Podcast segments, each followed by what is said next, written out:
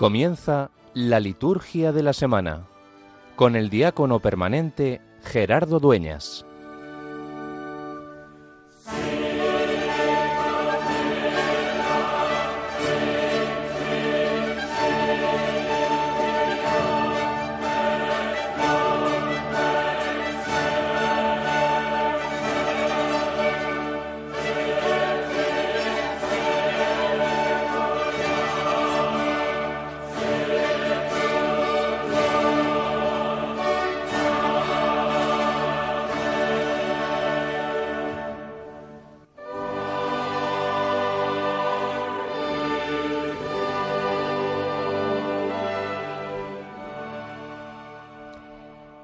Dios de poder y misericordia, de quien procede el que tus fieles te sirvan digna y meritoriamente. Concédenos avanzar sin obstáculos hacia los bienes que nos prometes. Por nuestro Señor Jesucristo, tu Hijo, que vive y reina contigo en la unidad del Espíritu Santo y es Dios por los siglos de los siglos. Amén.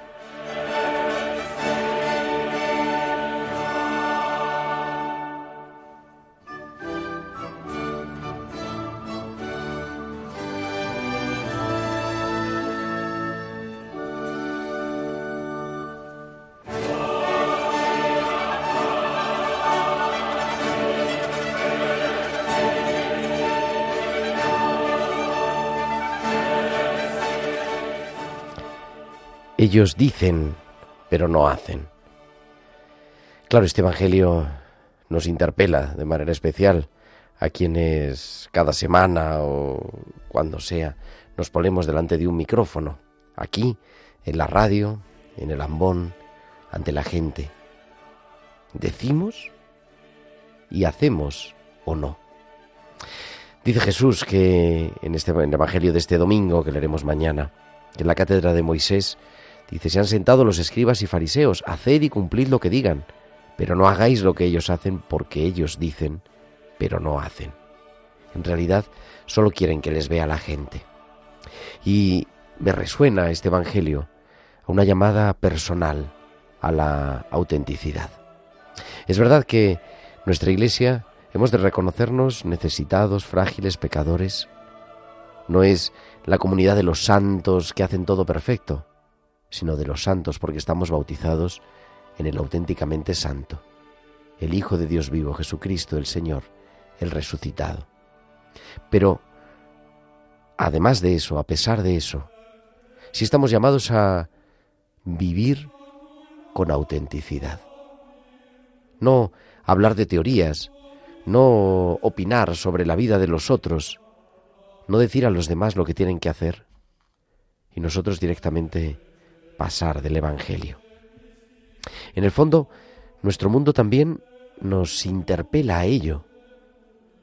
¿Cuántas personas que dicen, no? Este que va a misa y luego no visita a su abuela en la residencia, o aquella que reza todos los días, pero es la primera que hace la Pascua a su vecino en la escalera. No se trata de hacerlo uno sin lo otro, sino que nuestro ser creyentes, nuestro descubrirnos hijos de Dios, nuestro celebrar la Eucaristía, alimentarnos con el cuerpo y con la sangre de Jesús, escuchar cada semana o cada día su palabra, nos lleve a decir, pero sobre todo a hacer. Cuentan las crónicas que San Francisco les decía a sus frailes, prediquen, prediquen siempre, y si alguna vez han de predicar con la palabra, también háganlo. Recordándonos que nuestra primera predicación es la vida, y es en nuestra vida donde nos jugamos la vida con mayúsculas. Por eso, cuando toca hablar, cuando toca acompañar, cuando toca exhortar, es bueno recordarnos estas palabras de Jesús. El que se enaltece será humillado, el que se humilla será enaltecido, el primero entre vosotros será vuestro servidor. Y eso es una invitación a todos los que tienen, tenemos alguna responsabilidad sobre los demás, en el ámbito que sea, en el ámbito eclesial, pero también en el ámbito familiar, en el ámbito profesional. Quizá muchas veces soy especialista en saber lo que tiene que hacer el otro, pero me cuesta reconocer he de hacer yo. El Evangelio de hoy nos invita a vivir así nuestra fe, en autenticidad y en verdad, haciendo, pero sobre todo viviendo.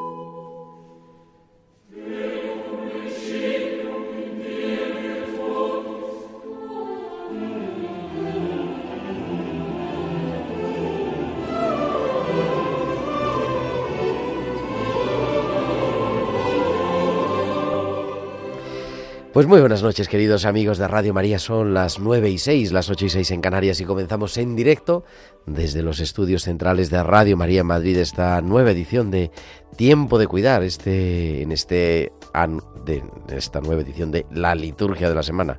Tiempo de Cuidar es los martes, los sábados, la liturgia de la semana. Cada cosa tiene su día. Y eh, en este 4 de noviembre, día de San Carlos Borromeo, pero ya metidos en las primeras vísperas del domingo trigésimo primero del tiempo ordinario, con un equipo maravilloso. A los mandos del control al otro lado del cristal está nuestro querido Germán García. Germán, buenas noches. Muy buenas noches Gerardo y no te preocupes porque a mí me pasa lo mismo. A veces pienso que estoy en tiempo de cuidar cuando estoy en la liturgia y en la liturgia cuando estoy en tiempo de cuidar. Exactamente. No, y la mente es tremendo, ¿eh? Uno pone, ya lo sabemos, pero vamos, está todo preparado para la liturgia. Vamos a hablar de esto en esta noche. Y también, bueno, con todos los que invitándonos a que nos acompañéis para hablar. ¿De qué vamos a hablar hoy en este sábado? Pues como siempre, como cada semana, en nuestro programa de la liturgia de la semana, la centralidad de la celebración del domingo, de este domingo 31 primero del tiempo ordinario, que pues ya hemos comenzado, acabamos de transmitir también la misa, las primeras vísperas. Y nos introduciremos también en el calendario de esta semana, de esta semana 31 del tiempo ordinario, marcada por una fiesta muy importante que es la dedicación de la Basílica de Letrán, que celebramos el próximo 9 de noviembre, el próximo jueves. Vamos a ver qué significa eso, qué es, primero, qué es la Basílica de Letrán y segundo, por qué en toda la iglesia del rito romano la celebramos como fiesta litúrgica, cuando es una cosa que quizá ¿no? nos pueda sorprender, pues la celebración de la Basílica de Letrán, que es una fiesta importante también de comunión de la Iglesia Católica.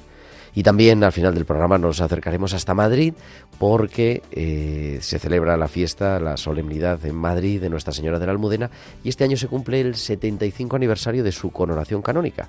Pues vamos a acercarnos a descubrir a esta patrona de esta ciudad que nos acoge, que es la capital de España, donde todos tenemos cabida, donde todos formamos parte. Y como siempre, pues mucho más y, escucharos y vuestros mensajes, vuestros comentarios en nuestro correo electrónico, la liturgia de la semana 1 arroba radiomaria.es, la liturgia de la semana 1 arroba radiomaria.es y también os podéis seguir a través de Facebook. Además en Facebook, ahora si entráis en Facebook, Radio María España, dais a live y podéis entrar aquí en el estudio y saludamos a todos los que nos están siguiendo a través de vídeo, del vídeo en directo de, desde Facebook, que es una manera también de conocernos, de compartir y de sabernos más acompañados. Y también nos podéis seguir, por supuesto, en Twitter y en todas las redes sociales, arroba Radio María Spain. Y además, durante la emisión del programa, nos podéis enviar vuestros mensajes de WhatsApp a nuestro número del estudio, vuestros textos o vuestros audios, al 668-594-383, al 668-594-383. Pues son ya las 9 y 9, las 8 y 9 en Canarias, vamos a adentrarnos en este domingo trigésimo primero del tiempo ordinario.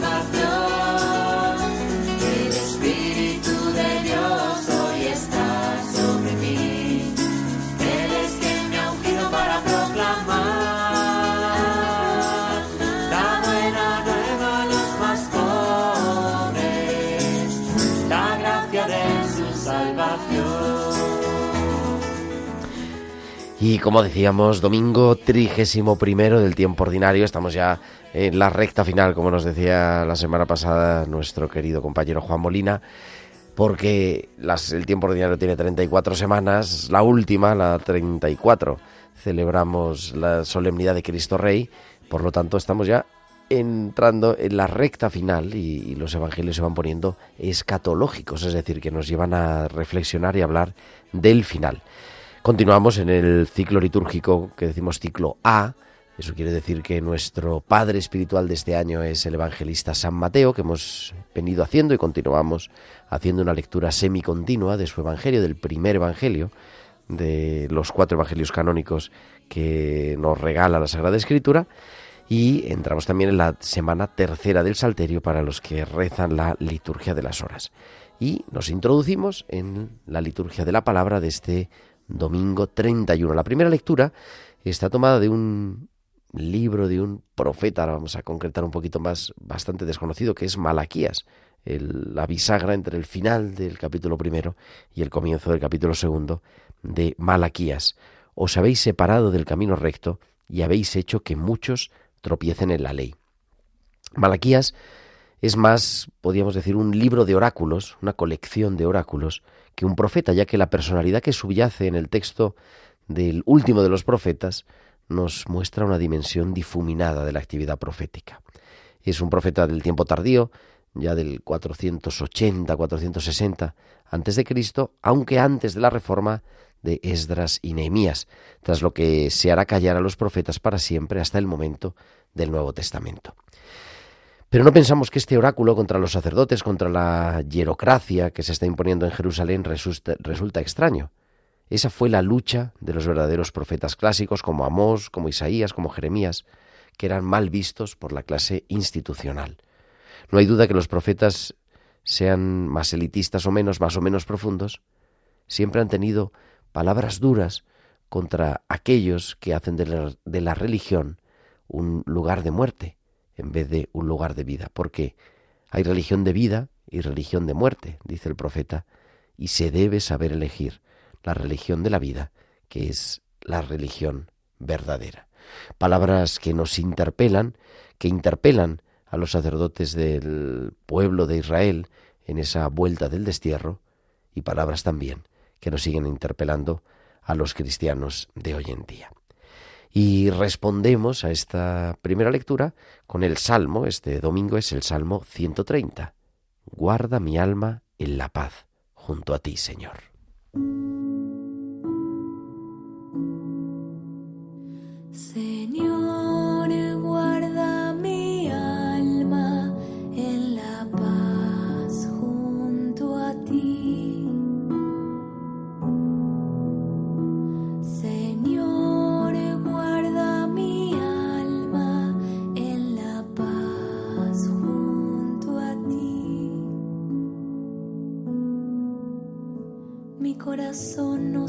Se han soberbecido, Señor, ni mis ojos se han vuelto altaneros. No he pretendido grandes cosas, ni he tenido aspiraciones desmedidas.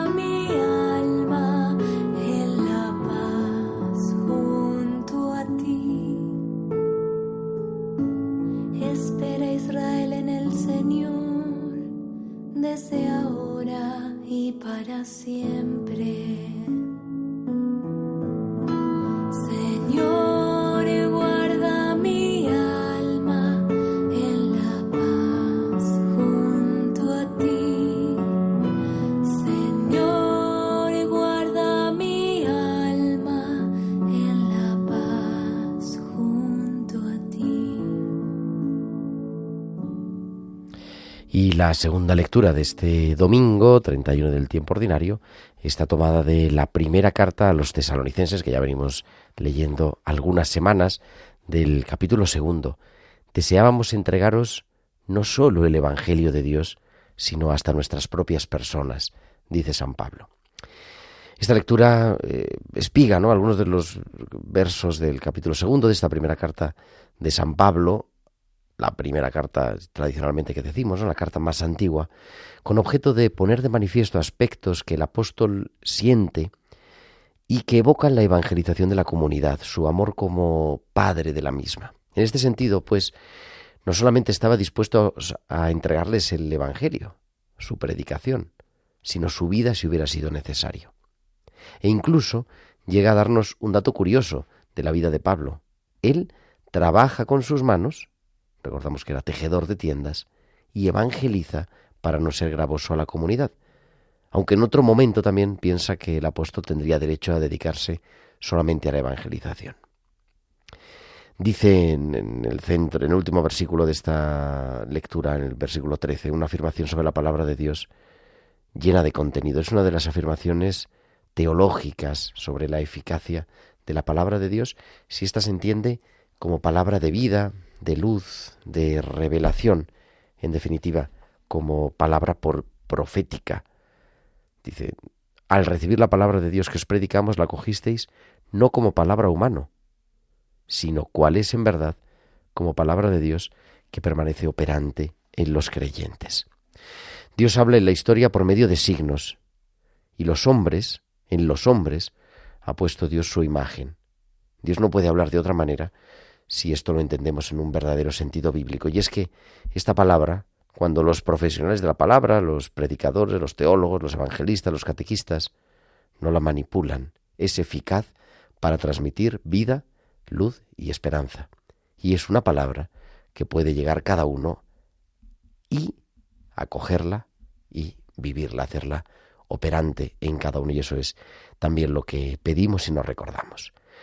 Y ahora, con el aleluya, nos disponemos para acoger el centro de la palabra, el, culmen de la liturgia de la palabra, que es siempre la proclamación del Evangelio.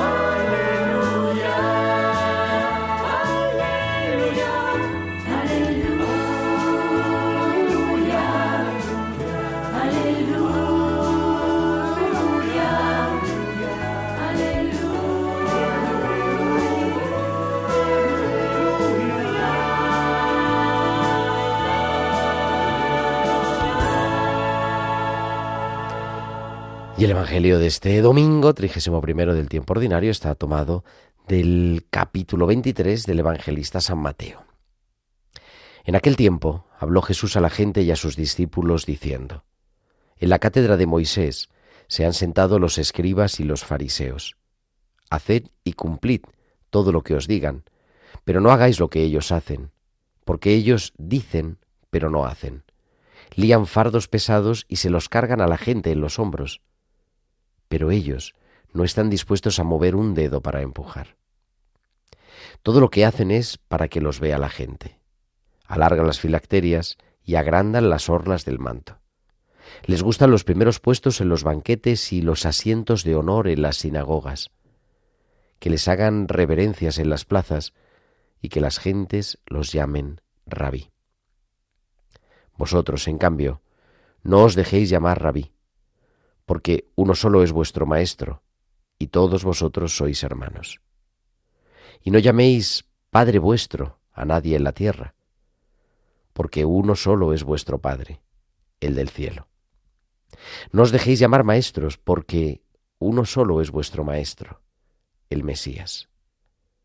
El primero entre vosotros será vuestro servidor. El que se enaltece será humillado, y el que se humilla será enaltecido. Y para comentar, iluminarnos esta palabra, este Evangelio y esta palabra de Dios de este domingo 31 del tiempo ordinario, tenemos ya en la línea Carlos Bastida, que es capellán del Hospital de Canto Blanco y también de la Residencia de Mayores Nuestra Señora del Carmen. Hola Carlos, buenas noches. Hola, buenas noches Gerardo. El Evangelio de hoy está ambientado en los últimos días de la vida de Jesús en Jerusalén.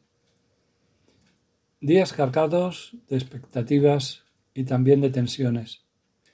Por un lado, Jesús dirige críticas severas a los escribas y a los fariseos. Por otra, deja importantes mandatos a los cristianos de todos los tiempos. Por tanto, también a nosotros. Dice Jesús, atan cargas pesadas y las echan a las espaldas de la gente, pero ellos ni con el dedo quieren moverlas. La autoridad nace del buen ejemplo, para ayudar a los otros a practicar lo que es justo y necesario, sosteniéndoles en las pruebas que se encuentran en el camino del bien.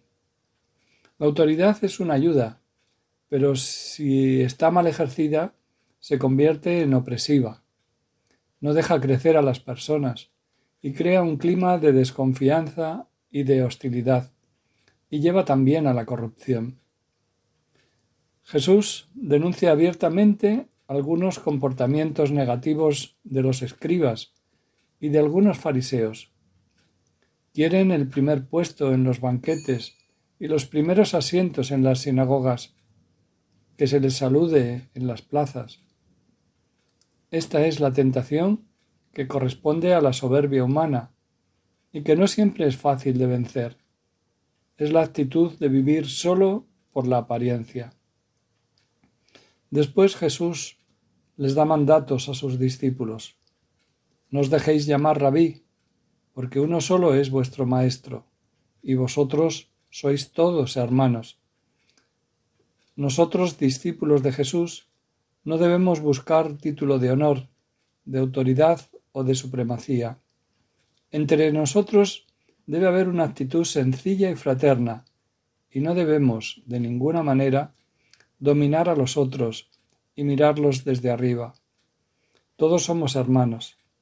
Si hemos recibido cualidades del Padre Celeste, debemos ponerlas al servicio de los hermanos y no aprovecharnos para nuestra satisfacción e interés personal. No debemos considerarnos superiores a los otros.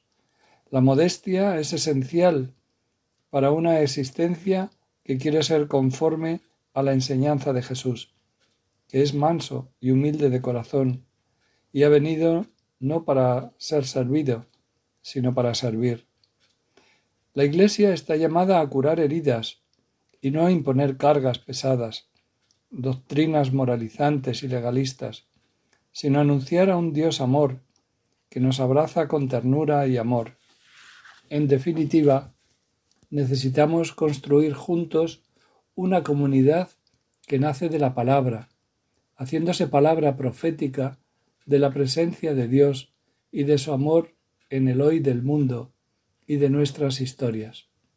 En síntesis, necesitamos proclamar la alegre noticia, porque el Evangelio del amor de Dios no puede ser anunciado más que con alegría. Esta es nuestra misión, que el Maestro de Nazaret nos encomienda a todos sus seguidores. Buenas noches.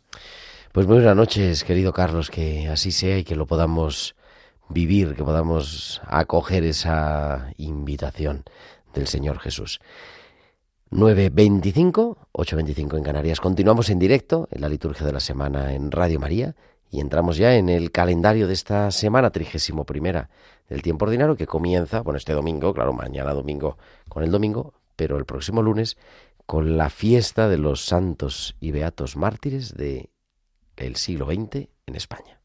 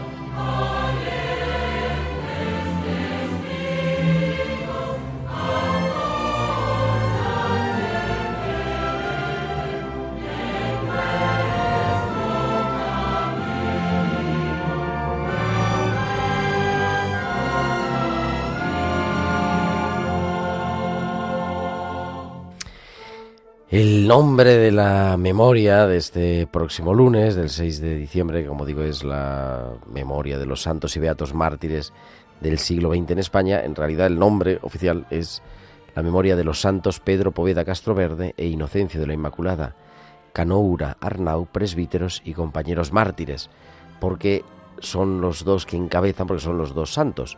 Estamos hablando de alrededor de, yo creo que ya ha superado el número de 2000 mártires de los años 30 en España, eh, y los encabezan estos dos que son santos, que no solamente son eh, mártires y por lo tanto directamente beatos, sino que también Dios ha eh, realizado algún, algún milagro por su intercesión y por eso están también canonizados.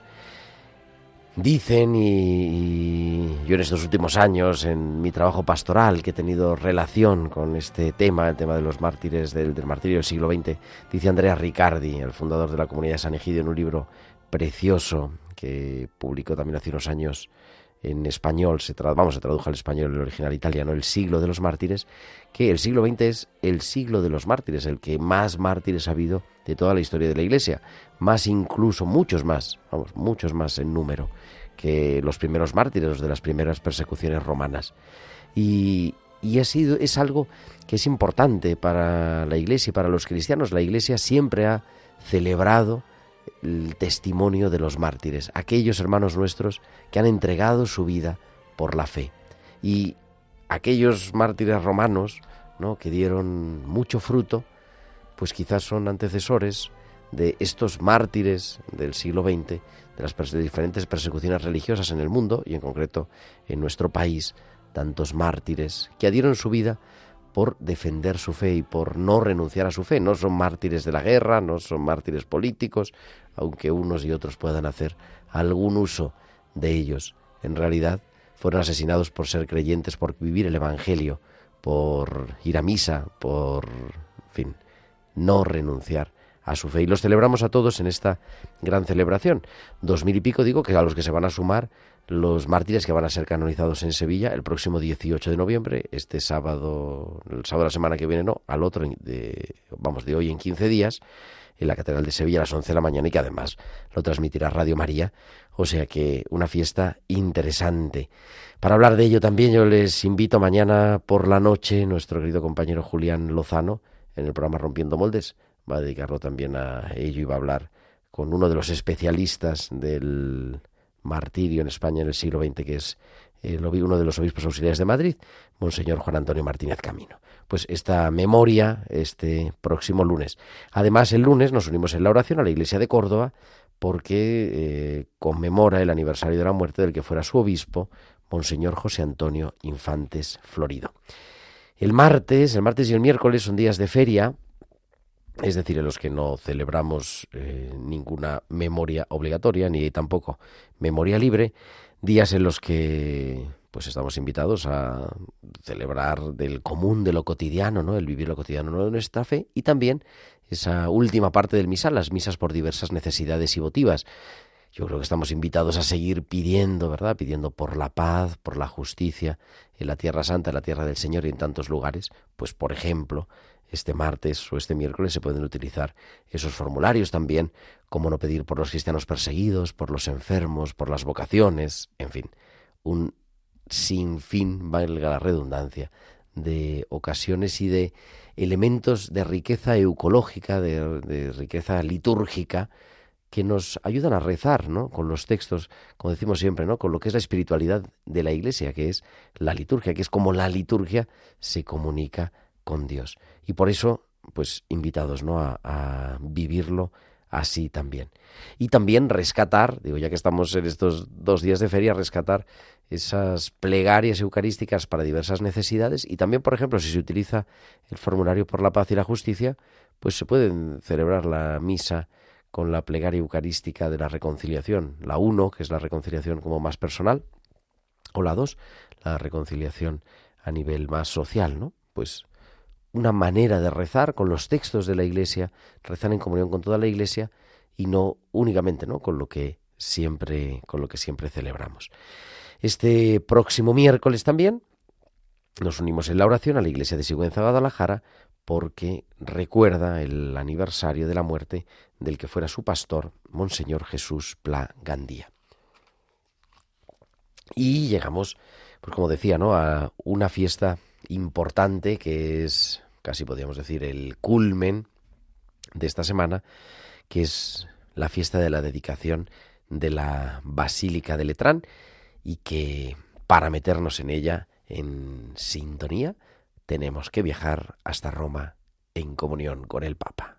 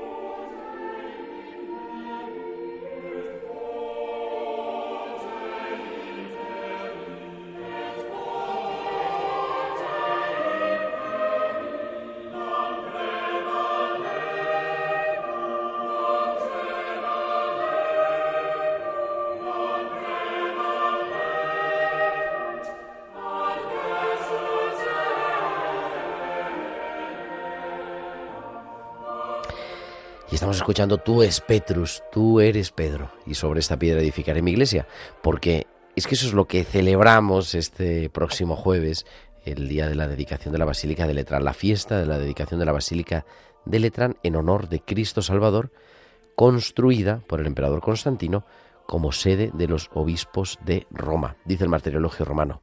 Su anual celebración en toda la Iglesia latina es un signo permanente de amor y de unidad con el romano pontífice.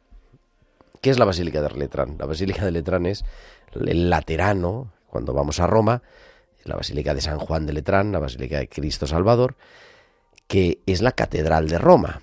Y el Papa, el Papa Francisco, es el sucesor de Pedro en la sede de Roma. El Papa es el obispo de Roma. Lo recuerda normalmente. El otro día estaba revisando, volviendo a ver los vídeos de, los, eh, de las elecciones papales en el último siglo, en el siglo XX, y casi todos los que han hablado, yo creo todos los que han hablado, que ha sido Juan Pablo II, Benedicto XVI y Francisco, decían, los cardenales han elegido un nuevo obispo para Roma. El Papa es el obispo de Roma. Y cada obispo tiene su sede en su cátedra en un lugar. El obispo de Sevilla en la Catedral de Sevilla, el obispo de Santiago en la Catedral de Santiago y el obispo de Roma en la Catedral de Roma.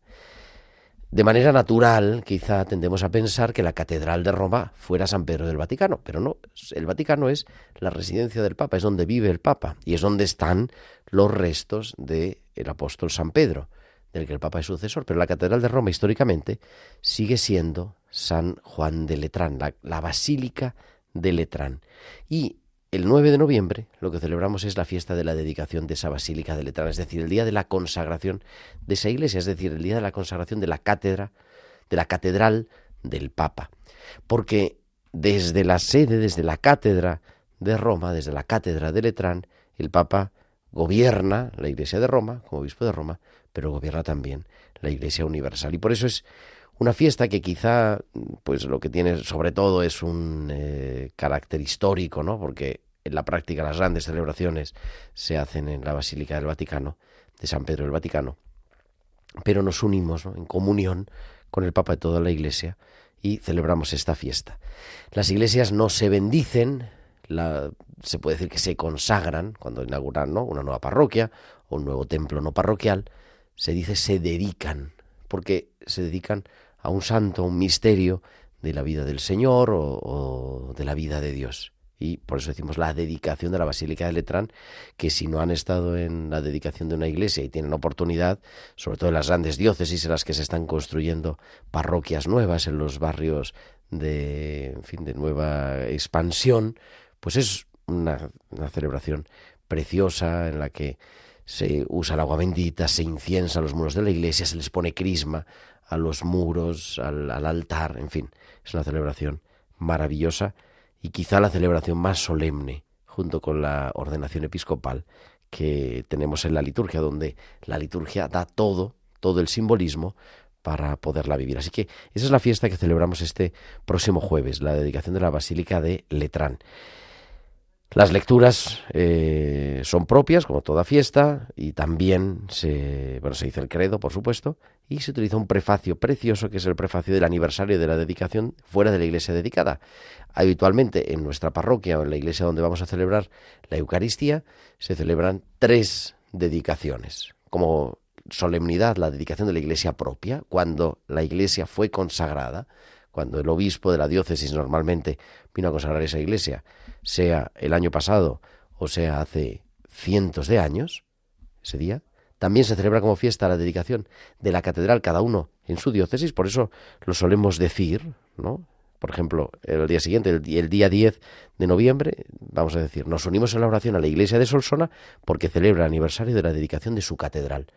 Porque celebrar el aniversario de la dedicación de la catedral es unirnos toda la diócesis en torno a la figura del que es la presencia de Jesucristo en medio de la diócesis, que es el obispo, el sucesor de los apóstoles, en el cual estamos llamados a vivir en comunión. Y la dedicación de la Basílica de Letrán, porque la Basílica de Letrán es la catedral del Papa y nos recuerda también esa vivir en comunión con toda la Iglesia. Son los además los nombres propios que decimos en, la, en el canon, ¿no? en la liturgia, en la plegaria eucarística, con el Papa, en comunión con el Papa y en comunión con nuestro obispo. Y se dice el nombre, en comunión con el Papa Francisco y en comunión con nuestro obispo, en Madrid, José, en donde sea, ¿no? en Sigüenza, Guadalajara, Atilano, el que corresponda en, en cada lugar. Así que dedicación de la Basílica de Letrán. El viernes, el viernes 10, próximo viernes, el viernes de la semana que viene, celebramos la, iglesia, la memoria obligatoria de San León Magno, Papa del siglo V, que la Iglesia lo venera como doctor por la claridad y profundidad de su doctrina y por sus preciosas homilías siguiendo el año litúrgico. En el año 451 convoco, eh, convoca el concilio de Calcedonia, en el que se define, como recordáis seguramente nuestros oyentes, la doble naturaleza de Cristo, que Jesucristo es verdadero Dios y verdadero hombre. Dicen las actas del concilio, ¿no? Dice, esta es la fe de los apóstoles, así lo creemos. Pedro ha hablado por boca de león. Supo San León Magno también ganarse el respeto y el afecto de los bárbaros del norte que con sus incursiones por Italia sembraban el pánico entre las gentes de aquellos años críticos en los que se desmoronaba ya el imperio romano. En cierta ocasión evitó también la destrucción de la, y la matanza de la ciudad de Roma y por todo eso ha pasado a la historia con el apelativo de Magno. Eso el viernes día 10 y el próximo sábado, el de hoy en ocho días, el sábado 11 de noviembre, tendremos la memoria de San Martín de Tours, eh, oriundo de Hungría, convertido a la fe cristiana en los años de su juventud, en el siglo IV, que llevó a cabo una obra de evangelización de extensas comarcas de Francia con la ayuda de sus hermanos, los monjes del monasterio de Ligouguet, que fundó él. Su imagen es muy popular, la fiesta de San Martín, ¿no? Nos lo presenta normalmente montado a caballo, partiendo su capa con un mendigo, con esas palabras, ¿no? De Mateo 25, estuve desnudo y me vestisteis. Es San Martín de Tours, que recordaremos como memoria obligatoria el próximo sábado y ese día también nos unimos a la iglesia de Lérida porque conmemora el aniversario de la muerte del que fuera su obispo, Monseñor Francisco Javier Ciria, eh, Ciuraneta Aimi, que murió en el año 2020. 9.42, 8.42 en Canarias. Viajamos hasta aquí cerca, hasta la Catedral de la Almudena, porque esta semana también se celebra la solemnidad de la Almudena, que es la titular, la, la mm, patrona, perdón, de la diócesis de Madrid, y vamos a hablar de ello.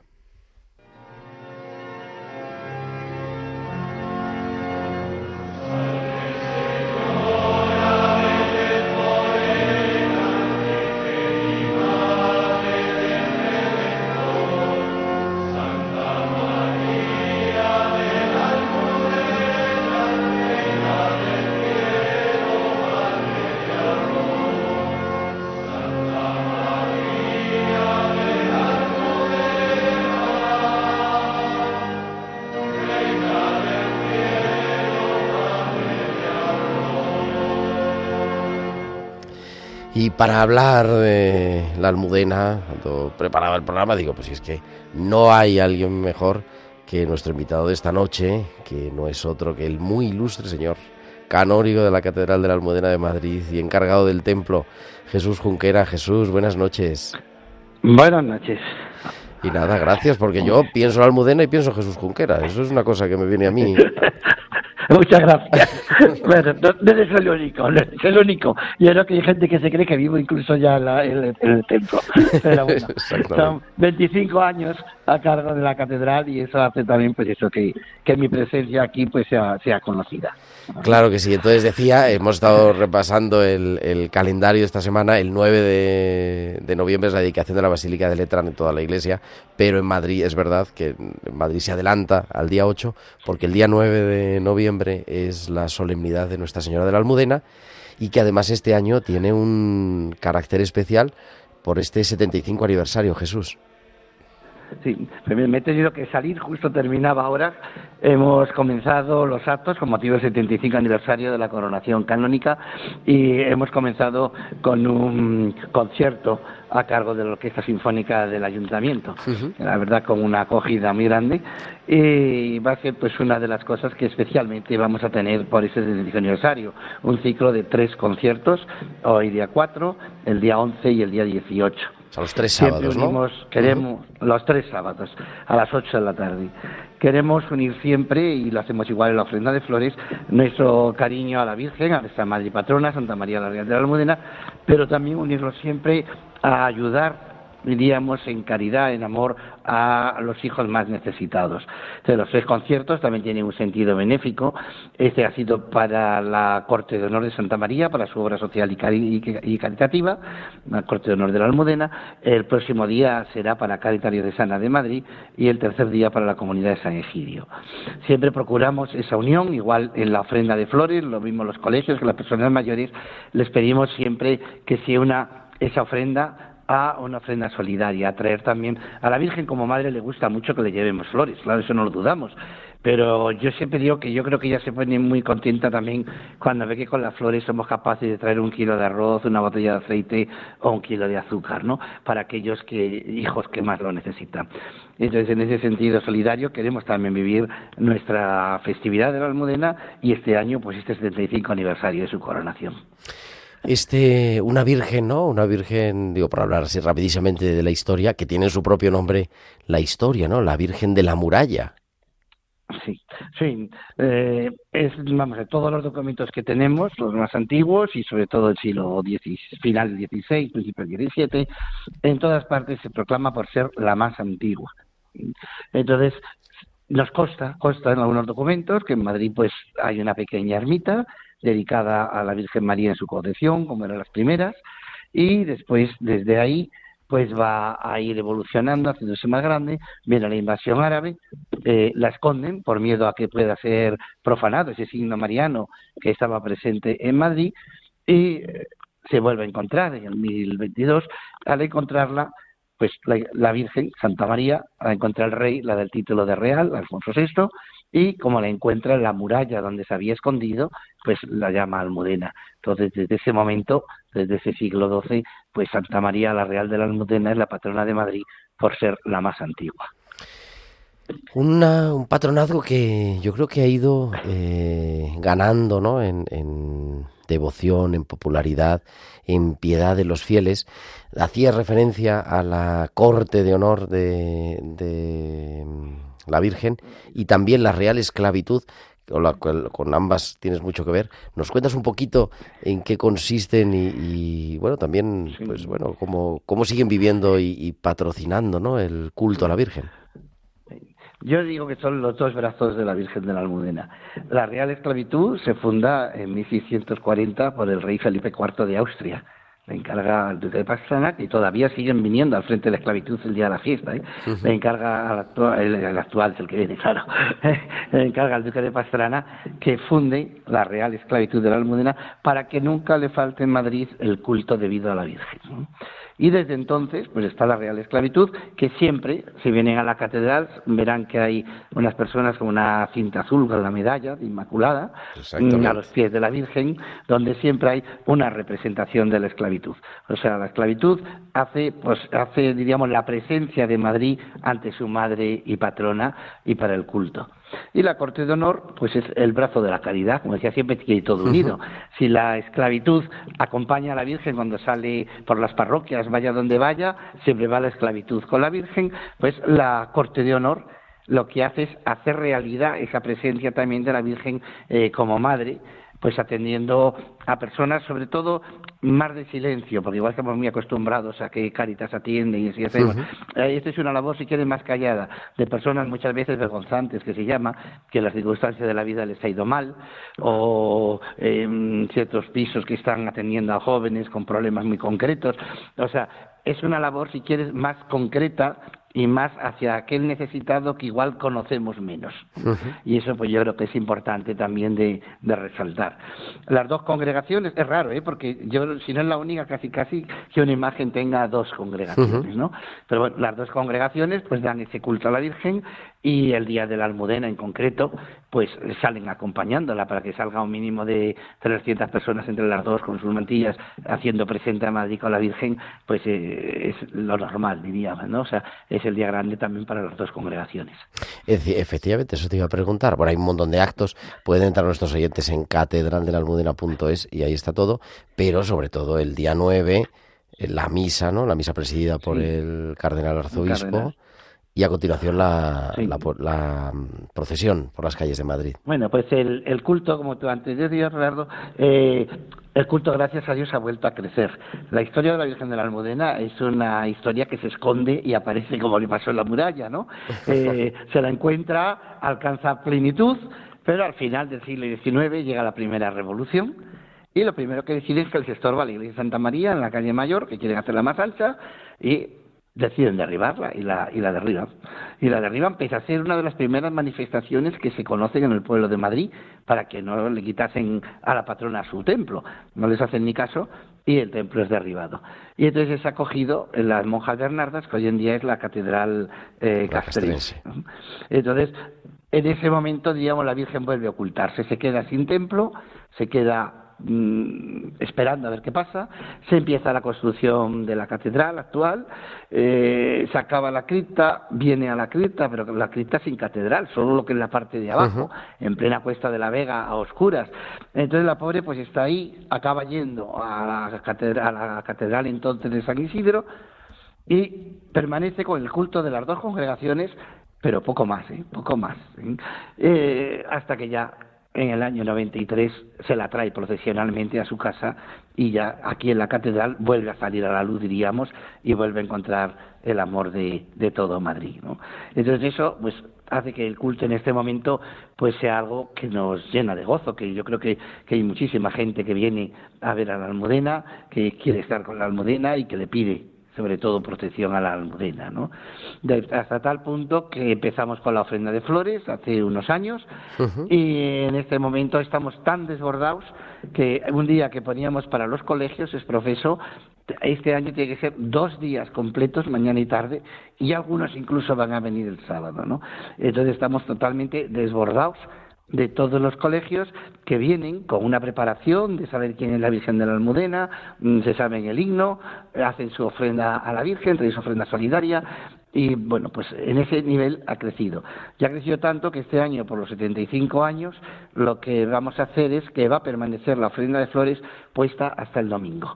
O sea, va a estar desde el día 7 hasta el día 12, cinco días, cinco días. puesta en la Plaza de la Almudena, donde puede recoger las flores, pero puede recoger también eh, los alimentos, ¿no? como algo especial por ser este 75 aniversario. Después hemos querido que, que haya más cosas, o sea, que, que, la gente se entere que estamos de, de aniversario, que, que, la Almudena está en Madrid que es fiesta, ¿no? Entonces, bueno, podemos tener tres pasacalles, el día 9 por la tarde, toda la Federación de Grupos de Madrileños se reúne ante la Virgen y desfilan por toda la calle Mayor hasta la Plaza de la Villa, hasta la Plaza del Ayuntamiento, donde van a estar haciendo zarzuela y cantando en honor de la Virgen de la Almudena El día 10, los veteranos de las Fuerzas Armadas, los tercios reales y las damas de San Isidro salen desde la Plaza de Santiago, igual vienen desfilando a hacer su ofrenda a la Virgen. Y el día 11 por la tarde, sábado, todas las casas regionales de Madrid, que tienen sede en Madrid, se reúnen ante la Virgen y también van a ir en pasacalles por la calle Mayor hasta la Plaza de la Villa, donde habrá bailes regionales. Todo eso nos hace que tengamos un ambiente festivo, un ambiente pues especial por estos 75 años. El día 9, claro, la misa es a las 11, como decimos, en la Plaza de la Almudena, y a continuación tendremos la procesión. No nos da lluvia, gracias a Dios, de momento, da húmedo, pero no da lluvia. esperemos, no lluvia, Y la Virgen pues pueda salir a las calles de Madrid. Este año de nuevo la vuelven a llevar en el trono, en su trono, los anderos de Jesús el Pobre y la banda de música de Jesús el Pobre con ellos es importante, la Virgen va llevada a hombros, parece que va andando en mitad del pueblo de Madrid. Y bueno, pues este año eh, especialmente, claro, lleva sus medallas, la medalla, la Virgen tiene muchas condecoraciones que las tiene puestas en su altar ese día de la almudena, pero este año llevará con especial gozo la medalla de oro de Madrid, que es la primera que se concede. Y también este año, como algo más original, para los que la vean, eh, pues va a llevar el manto que encargó la Sacramental de Santa María, que es el cementerio más antiguo de Madrid, o sea, el que pertenecía a la iglesia de la Almudena, diríamos, con motivo del dogma, de la proclamación del dogma de la Inmaculada Concepción en 1854. Entonces ellos se encargan este manto para ponérselo a la Virgen de la Almudena, que es Inmaculada de la Almudena. Eh, estuvo la exposición de la Inmaculada hace unos años y este año pues nos lo han cedido con todo cariño para que lo lleve puesto en la carroza en las andas. Qué bien. Es algo muy especial también. es la primera vez que lo vamos a ver en las calles de Madrid. Pues vemos un montón de, actos para celebrar la patrona de Madrid. Los oyentes de Madrid, por supuesto que se acerquen, y los que vengan de fuera, pues que no lo duden, que Madrid también tiene tradiciones y tiene a la Virgen caminando, caminando por las calles. Eh, Jesús Junquera, muchísimas gracias y muy feliz día de la Almudena y que vaya todo bien. Que nos veamos aquí todos junto a nuestra madre. Claro que Muchas gracias a todos. Buenas noches, gracias.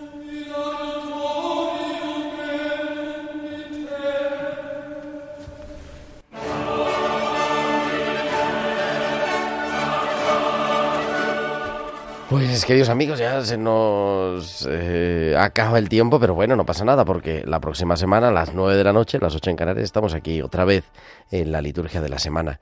Muchas gracias a Germán García, como siempre, en el control de sonido. Y ahora a las 10 en punto, a las 9 en Canarias, los informativos de Radio María con todas las noticias de España, de la Iglesia y de todo el mundo. Que tengáis una feliz y santa noche, un feliz y santo domingo. Un abrazo de vuestro amigo el diácono Gerardo Dueñas.